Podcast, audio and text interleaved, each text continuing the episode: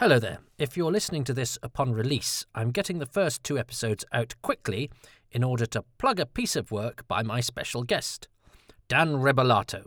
He is a superb writer, and he has a new play, a take on the Me Too movement, but with a twist, on Radio 4 at 2 pm on the 4th of January. So I've rushed this forward in the schedule to give you the heads up.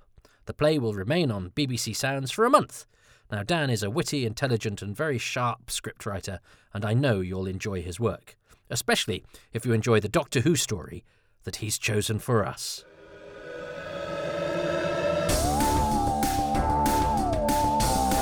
Welcome to Happy Times and Places, a Doctor Who podcast in which I, Toby Hadoke, ask a friend to choose a story and to tell me their favourite things about it.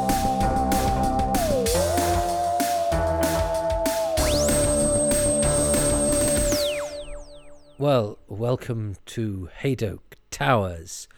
I'm going to slightly alter the way I'm doing these in order to save me a bit of time in the shoddy booth in which I uh, record and put these things together for your digestion.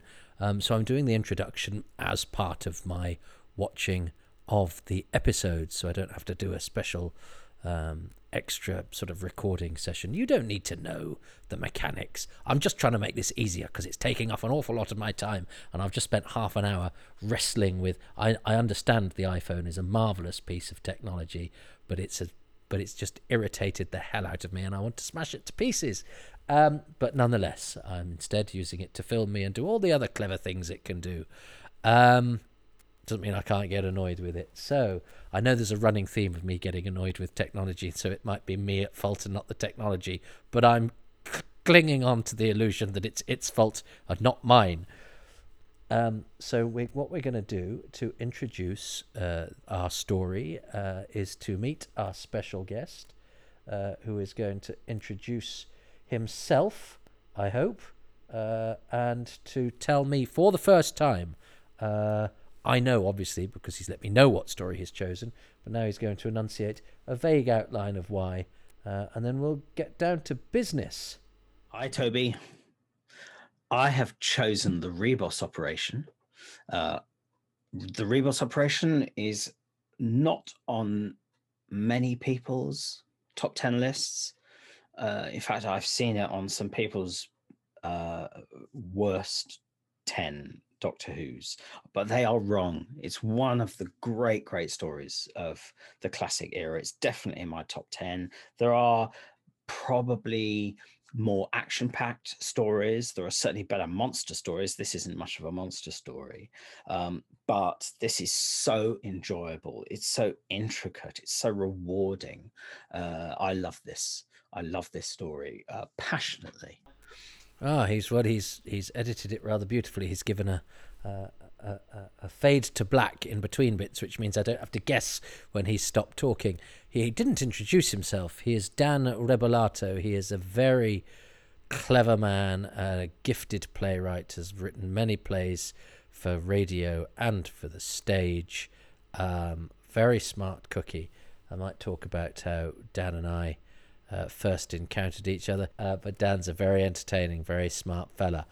Um, and he's a writer. So I'm slightly unsurprised that it was him that has chosen. Well, I'm I'm going to talk over the episode because I'm going to I'm going to press play. We're going to press play, and I'll get into this. Press play in three, two, one, and uh, don't worry, it has started. I just don't have the sound turned up because there we go. So we're watching the Rebos operation. I might sometimes by call it the Ribos operation because uh, uh, that was what I first knew it as when I saw the book in the Castle bookshop in Castle Square in Ludlow. I, am assuming I, I bought it then. The cover is unlike any other cover.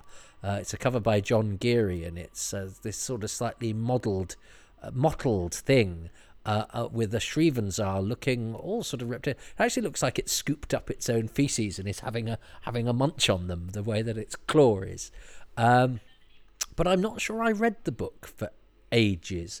I don't know if Ian Marter and the Rebus operation is is is is I, I can't actually remember much about the book at all. I, I think I remember the death of one of the characters having a, their side blown out. Um, but I, I, whereas this I predominantly know of because of its glorious humour. Although I love the lighting and this darkness, this is a fantastic opening. I think of this as a sort of frivolous and fun story, but this is a really epic uh, beginning, and I love that lighting, and I love the TARDIS fading to black. Um, now, Tom Baker's Doctor has this insouciance about him um, that I think in the ensuing scene, um, you know, is is slightly flippant. Um, and Doctor Who has always sort of destroyed its gods and monsters, uh, sometimes by undermining their pomposity. But you still do need uh, Dudley, Dudley Simpson's giving us the organ stuff. So for the start of an Umbrella season, uh, which I, I remember some of this season, I think from repeats, but I wasn't aware really of the linking thing until, you know, I went back to learn about the history of Doctor Who. So although I had memories of Pirate Planet, I think only Pirate Planet really, which I think was a repeat. I, I don't think the the key to time thing had quite registered with me. I was a little too young. 1978, I was four. Cyril Luckham and the White, and so reading about the history of Doctor Who, the White Guardian, uh, uh, uh, you know, uh, uh, and and the way that the White and the Black Guardian came into the Peter Davison era as though they were great figures from the past. What one didn't actually realize until much much later is the White Guardian and the Black Guardian are both in about five minutes of one episode. The way that I think the way that it was sort of written up, you assumed they were these sort of towering monoliths who cast a shadow over the, the whole season, and they they they sort of don't. Um, I kind of like that. That I mean, this is uh, I remember Tom Baker on the Tom Baker Years video VHS, which is a thing of beauty. If you've never seen it, uh, I would seek it out. Unlike the other Years tapes, it's Tom reacting spontaneously to clips, and they show him this bit, which uh, I think is not a, a great way to remember the Rebos operation.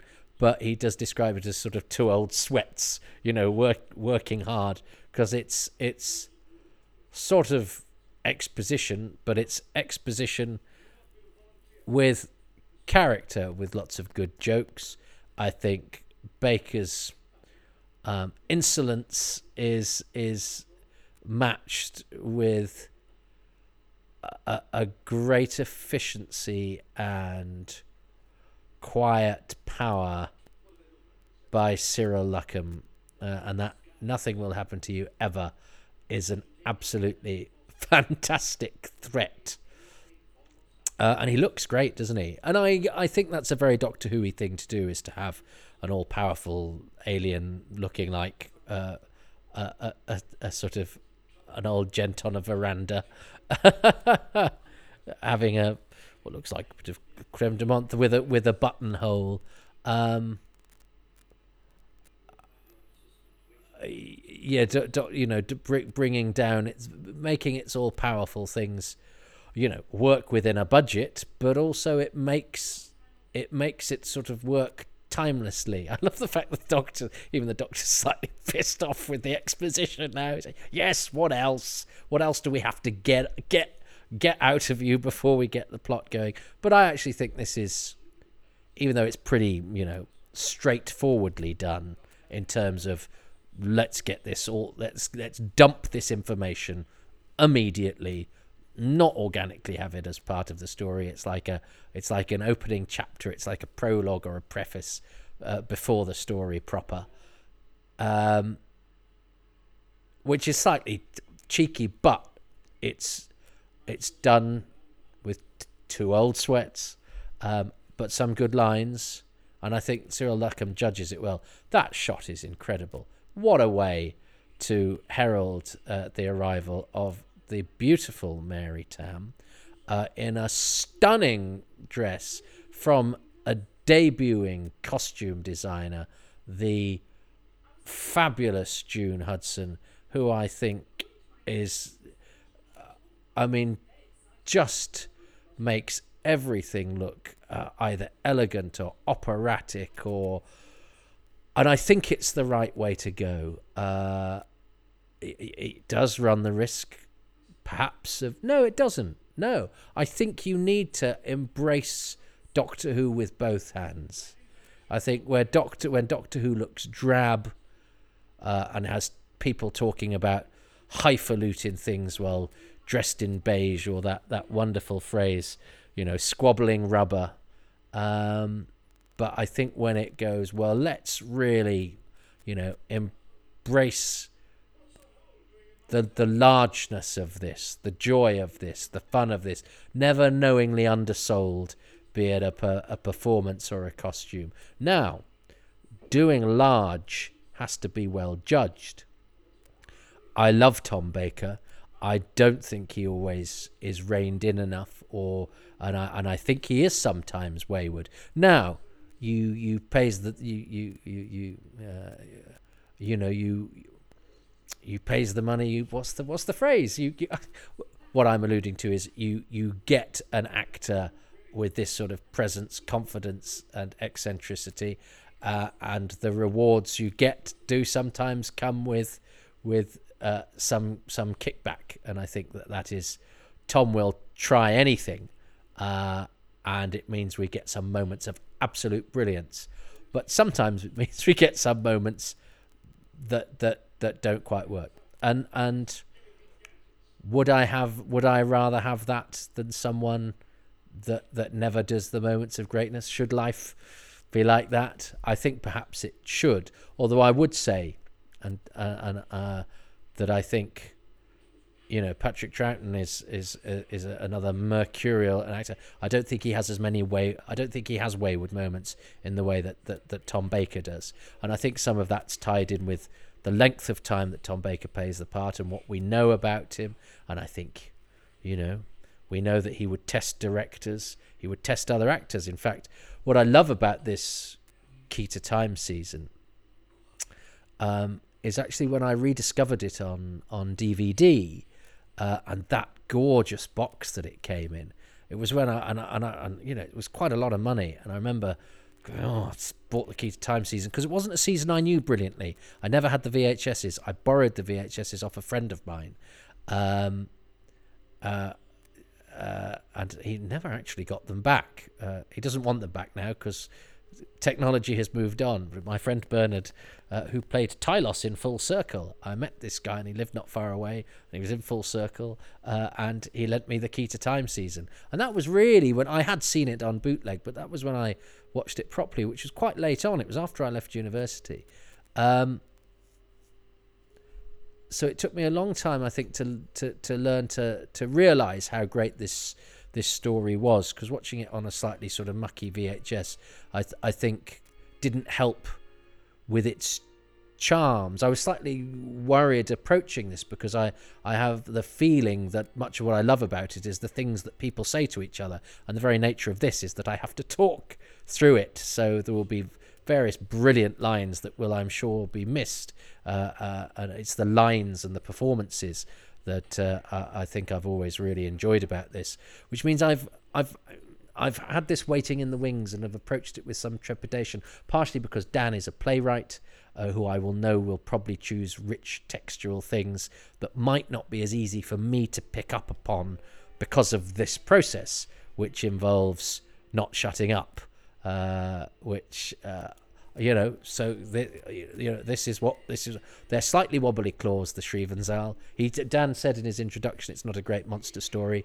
Um, uh, it it is about the characters. Unstoffe and Garron are fantastic. Um, but yes, what I what I what I was saying when I rediscovered this on on DVD, one of the great joys was listening to Tom Baker and Mary Tamm on the commentaries because they obviously got on. They obviously had great respect for each other. Mary Tamm, because she has this Ice Maiden thing going on as as Romana, and I think she's written as as, as sort of aloof. I hadn't realised just what a laugh uh, she was. Um, and that really comes across in the DVD commentaries. And I've seen a few on-stage interviews with her since uh, at conventions, and she's this stunning classical beauty, and I think she's from Eastern European stock, wasn't she? So she has, she she has those those that sort of stunning, slightly aristocratic looks about her. But I think she was also uh, a Yorkshire woman, wasn't she? And and has a sort of blunt, game sense of humour. And uh, I wish I had. Uh, I wish I had got to know Mary Tamm because I think I'd have liked her a lot, and and I actually think Mary Tamm is is perhaps slightly more interesting than Romana somehow is allowed to be. I'd be, I'd be very interested to see how I react to Romana this because I remember when we wrote Running Through Corridors, neither Rob nor I had an awful lot to say about uh, Romana one, uh, and I don't. I'm not. I still haven't quite got to the bottom of that. Um, because because obviously they have a great rapport. Um, and it's interesting because the Doctor and Leela have a great dynamic, and it's you know it's no secret that uh, Tom Baker and Louise Jameson didn't get on. But I do like the idea that apparently, yeah, Tom was a bit Tom Baker was a bit, uh, you know, rude to Mary Tamm, and she stood up to him and got his respect, and and yeah, they discovered they shared a similar sense of humor. So there's a different sort of dynamic uh, going on between Doctor and Companion. And how do we feel? Interesting. How do we feel about the fact that somebody's come and said of our hero, um, actually, didn't do that well in class, and I'm a bit cleverer than you. Um, but the series has never been afraid to do that. It's never been afraid to show the flaws of it. So John Jon Pertwee's vanity was, you know, often front and center, and often led to him having to cover up for his own folly. Patrick Troughton and and Zoe, you know, um, uh, there's no doubt that the Doctor is fiercely intelligent, but he's perhaps, you know, too busy mucking about building his own time space manipulator out of, uh, uh, you know, fizz bombs, godstoppers, and mud, uh and, and uh, a Ford Fiesta uh, than he is to sit down and learn the proper science and do well in exams. And I, you know, I that appeals to me because because you know I'm not a reader of instructions. Uh, I don't have the patience to do things properly, so I always get through by the skin of my teeth. Uh, and usually make things much more difficult than they need to be. So that element of the the doctor, I you know I I feel good about myself if I if I if I identify with the doctor because obviously the doctor is a brilliant, charismatic, clever, uh, and intelligent and heroic person. So if if I have some traits that aren't necessarily good traits that I can sort of go, ah, yeah, but if the doctor does that, they must be up to something. Now. I, am loving the design on this. I, I think the costumes are magnificent. I know a lot of them came from stock, but it doesn't matter. Um, making BBC drama is all about marshalling the resources at your disposal. And I believe this is cold, and, and I suspect it was really, really hot because they're in a television studio. And it's and it's obviously studio bound, but that's okay. I mean, the BBC Shakespeare's were obviously studio bound, and they were you know illustrious high end productions. This looks great. That's a fantastic set from Ken Ledsham. Um, I love the snow. I just think the snow makes it feel a bit a, a, a bit different. Um, so I love the whole feel of Ribos, Rebos. See, I, I, I, think I like to think I know a bit about Doctor Who, but I've got a real, I've got a real brain fog when it comes to and Time Lord. I, I always have to check how Time Lord is laid out. Is it Time Lord or is it Time Lord? Um, and I know but I forget, and then I lose confidence in myself. It's the same with Rebos and Ribos. Do you have any blind spots, listeners? Um, oh, now I have, I have put on my Patreon page on patreon.com forward slash Toby Hadoke, Uh, I have asked uh, some of those very generous people who keep me in uh, uh gobstoppers and oxygen to uh, to send questions or observations about the stories coming up. I've only had two of them. Nathan Moore and Tim Dickinson have asked things and suggested things, so I might throw those in if I lose inspiration.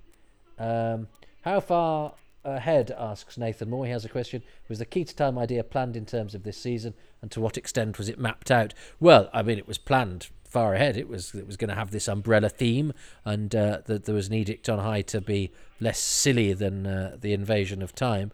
But uh, they, I don't think they mapped out a story arc, and I think that's that's apparent in the way that uh, the, the the key to time is apart from the sort of looking for the the segments which writers work in to a lesser and greater extent depending on how they wanted to serve the story. The actual, you know, key to time plot is is sort of basically two bookends with Valentine Dyall and Cyril Luckham uh, uh, uh, at either end. Uh, that's not quite fair on the Armageddon factor, which I think at least um, you know does does sort of tip the nod to go. No, we're getting to the end of the key to time thing now, and and and we need to up the ante. Um, and Robert Holmes, I think, works the key to time into this um, rather nicely. Everybody's after the same thing, but it's of different value to different people, and some of its value is invented. I think I think that's all quite clever.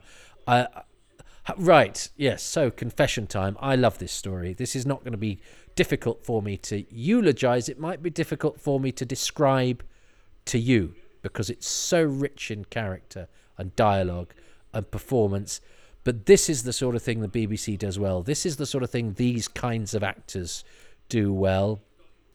It's good acting. It is not necessarily acting you would find much of on television these days. Um, I think that's understandable. Um, a lot of this is more rooted in sort of stage tradition, but I, I love these performances. I mean, Paul Seed, I think, is is it's it's a, such a big performance as the Graff Vynda-K. By the way, the nomenclature of as well, the Graf nobody has a name like the Graff Vynda-K, and it works. I don't. I think in the book he's the Graf Vindicar. I don't think uh, Ian Marter could cope with it.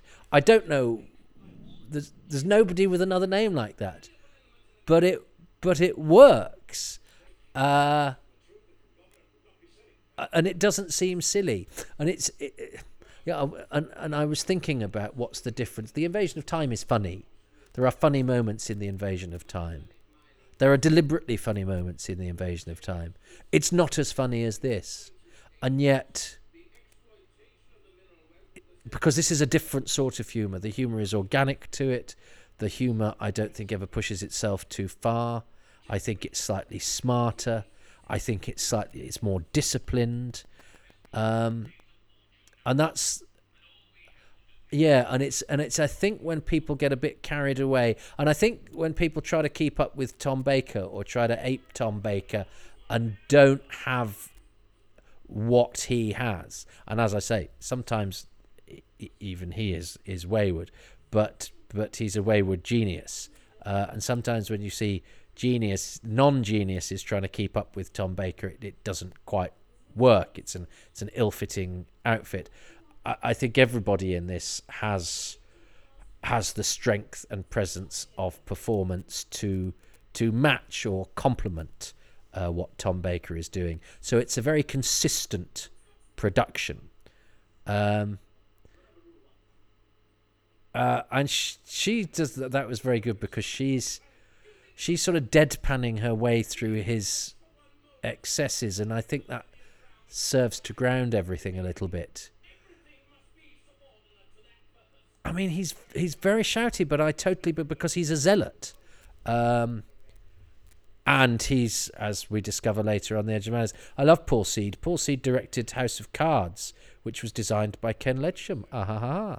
Um, and again, that's what I love about the uh, DVD of this is that they interviewed a lot of the the guest cast from this season, uh, not just about their individual stories. There's a sort of overarching documentary that talks about working at the BBC at the time because you know this was when strikes were happening at the BBC. Uh, Paul Seed became a, a, a, a hugely respected director and was recommended, I think, by Graham Williams, or uh, certainly uh, this production resulted in him um, uh, you know, moving behind the camera. uh, and directing some absolutely fantastic stuff. Never had the pleasure. He's uh, he's one I'd I'd very much like to to have had the chance to speak with Paul Seed because uh, I love what he does in this and I love his subsequent career. Um, and he's he's got the hardest job really because everyone else is quite funny and he's not really allowed to be, but he still needs to to sort of match the largesse, and he certainly does that, but also be a credible threat, and he is certainly that. Uh, and there are actors who shout less than Paul Seed in Doctor Who, who somehow seem more over the top or less appropriately over the top, whereas whereas I think he, he is he is well. He judges it very very well. Um, So the yes the I worked with uh, Dan Rebellato on a radio play, and it's I have to say the best radio scripts I've ever read. Um, a, a production of Dead Souls for Radio Four. Uh, it was a straight offer for me, which was very nice, very unusual. Uh, and I got the cast list through, and it went Michael Palin, Mark Heap, Toby Hadoke. I thought I'll take that. How has it got such a strong cast? And then I read the script and it was fantastic. Every character brilliantly drawn. Uh, and I really liked Dan. But we didn't talk about Doctor Who because I didn't know he was a fan and he didn't know I was. It was only subsequently on Twitter uh, when I think we followed each other because uh, we'd got on when we'd we'd done the show. But he'd been so busy um, supervising the production. One of us, I can't remember what the tweet was, but I know it was about the monster of Peladon, and I and I went, "Hang on, are you a doctor?" And so it went on. Now, this is John Hamill, um, who, here's a piece of trivia, is very well endowed. There you go. You won't get that on any other podcasts. How do you know that, Toby? Because John Hamill, uh, I mean, you, you, you, can find him on the internet. Uh, he was uh, a, a bodybuilder and uh, not a glamour model. I mean, I mean, it's quite a glamorous appendage that he has. Um, and he and he did do some some saucy movies, uh, but he also did some pretty impressive movies in and and sort of semi-leading roles in in sort of horror-y type movies in the seventies. He's one in one with is it called Trog with Joan Crawford and Bernard Kay, my old mucker.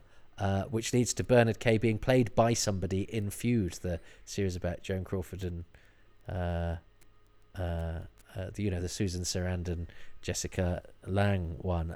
I'm going off piste. talk about that when we talk about Bernard in a story that he's in. But anyway, John Hamill had a sort of decent ish film career, you know, and any any actor to be working in films in sort of featured parts is is a, is an achievement. But he also did saucy films, and he also did life modelling.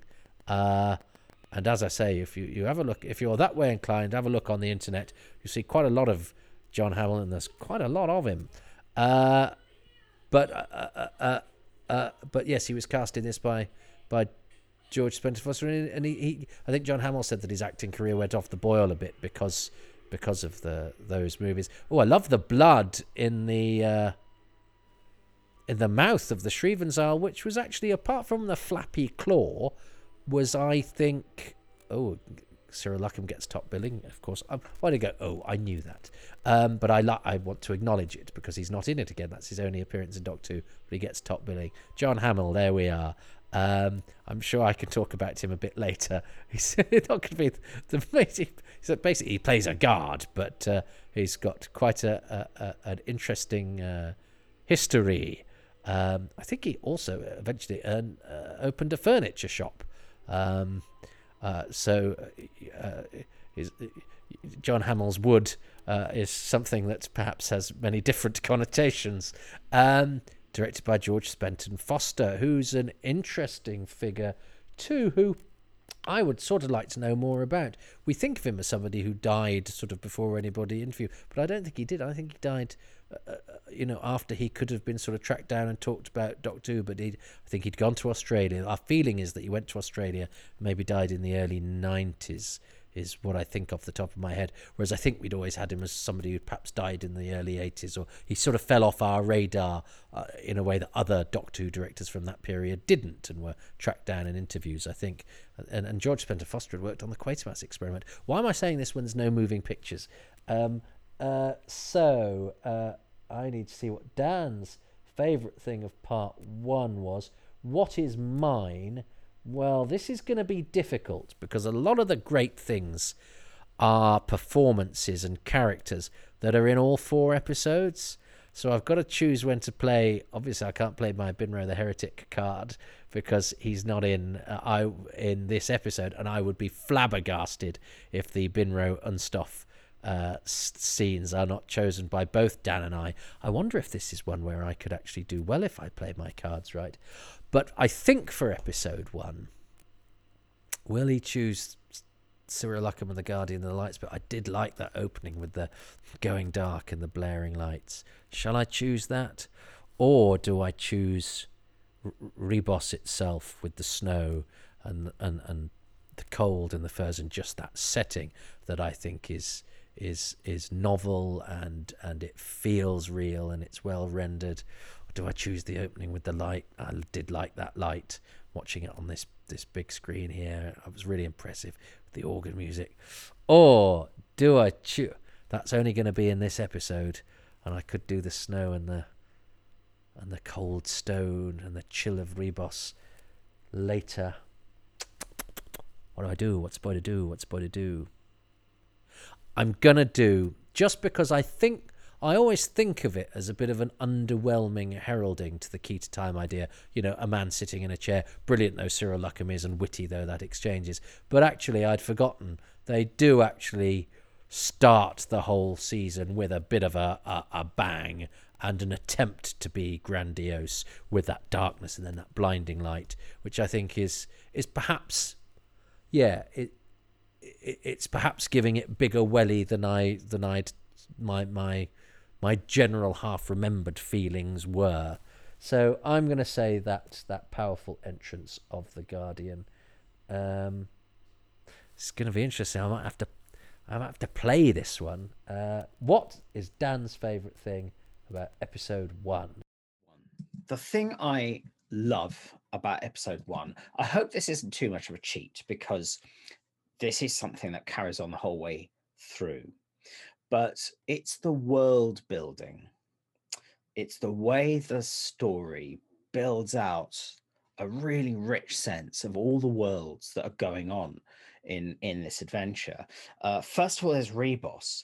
We actually we find out a lot about Ribos. We found out about its um, we find out about its geography you know the the tundra the ice time the sun time uh, and then connected with that of course we find out quite a lot about its culture and its cosmology.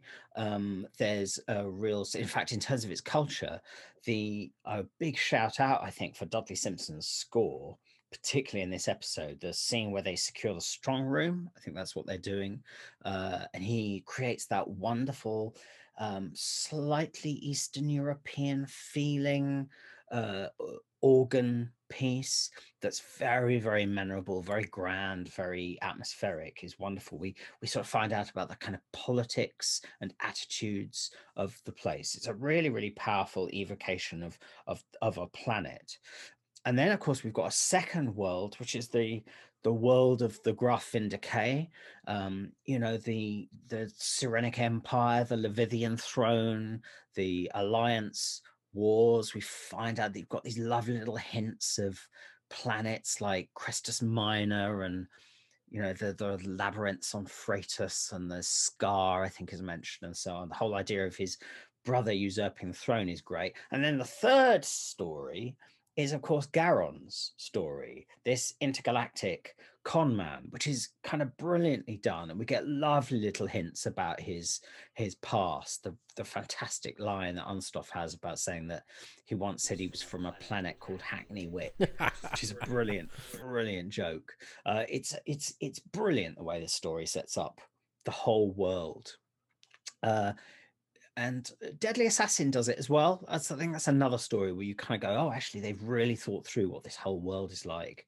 Uh, Keeper of Traken as well is another really, really good one. And this is one of those few stories where the uh, the world that the Doctor is entering is so well set up that actually, when the Doctor appears, I'm always really surprised. I go, oh yeah, of course, it's a Doctor Who story. Um, the Leisure Hive does that as well in a funny way, but this is um, this is great. So episode one, it's the world building that uh, absolutely thrills me. Okay, yeah, brilliant. Uh, I'm I'm I'm not going to stand a chance for this because he's really thought about that, and he puts that so brilliantly. Uh, he's so he's very clever, Dan. Uh, I I am. He, you can tell he's a smart, artistic person. He's a he's a sort of person that you, you. in fact, the last time I saw him, I wasn't. I I I actually I didn't get a chance to speak to him because I was doing something. He was he was. Uh, it was at the National Theatre uh, tea rooms, and he was talking to Simon Williams.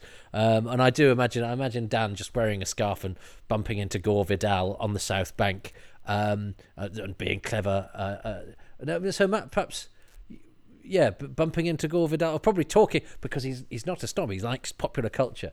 Uh, chatting to Gore Vidal about Rent a Ghost. That's what, whilst wearing a scarf. That's what I imagine Dan's perfect life is like. Um, uh, so, uh, which is why I'm thrilled uh, that he's doing this, and and and what what a I love that contribution because yes, he's absolutely right and nails the brilliance, I think, of Robert Holmes's writing and the economy with which he world builds, and and it's a it's a common thing in all of his scripts, uh, and I probably won't tire of talking about it um, because of the way that he can build a world that we never see with a line, uh, and it's very very clever writing. Um, uh, that's also very easy on the ear because the things he describes come to life because of his vocabulary um, uh, uh, and uh, you know his use of language and character.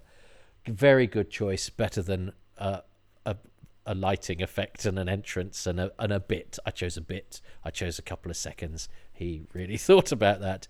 Uh, well, there we are. Um, I don't. Th- yes, interesting, interesting. That I thought I might struggle to to speak during that. Uh, I'm still I'm still not hopeful I'm going to be able to fully be eloquent about the greatness of the Ribos operation, but it is certainly a thing of greatness.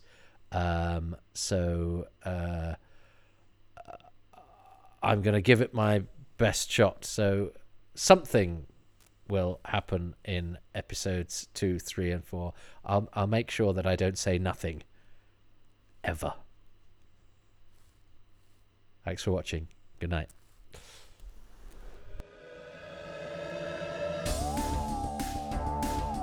Thanks for listening to Happy Times and Places with me, Toby Hadoke. My special guest was Dan Rebellato. The music for this podcast is by Dave Gates, and the artwork by Dylan Patterson. Sincere thanks to this episode's featured patrons. They are Rob Leonard, Paul Cook, Joe Llewellyn, Stephen Moffat, not that one, Sarah Krotzer, Rob Dawson, Darren Howard, and Sean McAllister. Dan Rebellato's play You and Me is on January the 4th on BBC Radio 4 at 2 pm and will be available for a month on BBC Sounds. Don't forget to subscribe and to please rate this five stars wherever you happen to pick up your podcasts. That really does help. You can become a patron at patreon.com forward slash Toby Hadoke, or you can make a one off donation at kofi.com forward slash Toby Hadoke. My Radio 4 Extra tribute show, Obituaries for Those Who Left Us in 2020 but who created some of the sci fi we all know and love, is available on BBC Sounds. It is called Absent Friends: The Seventh Dimension. It was broadcast on January the 2nd at 6:45.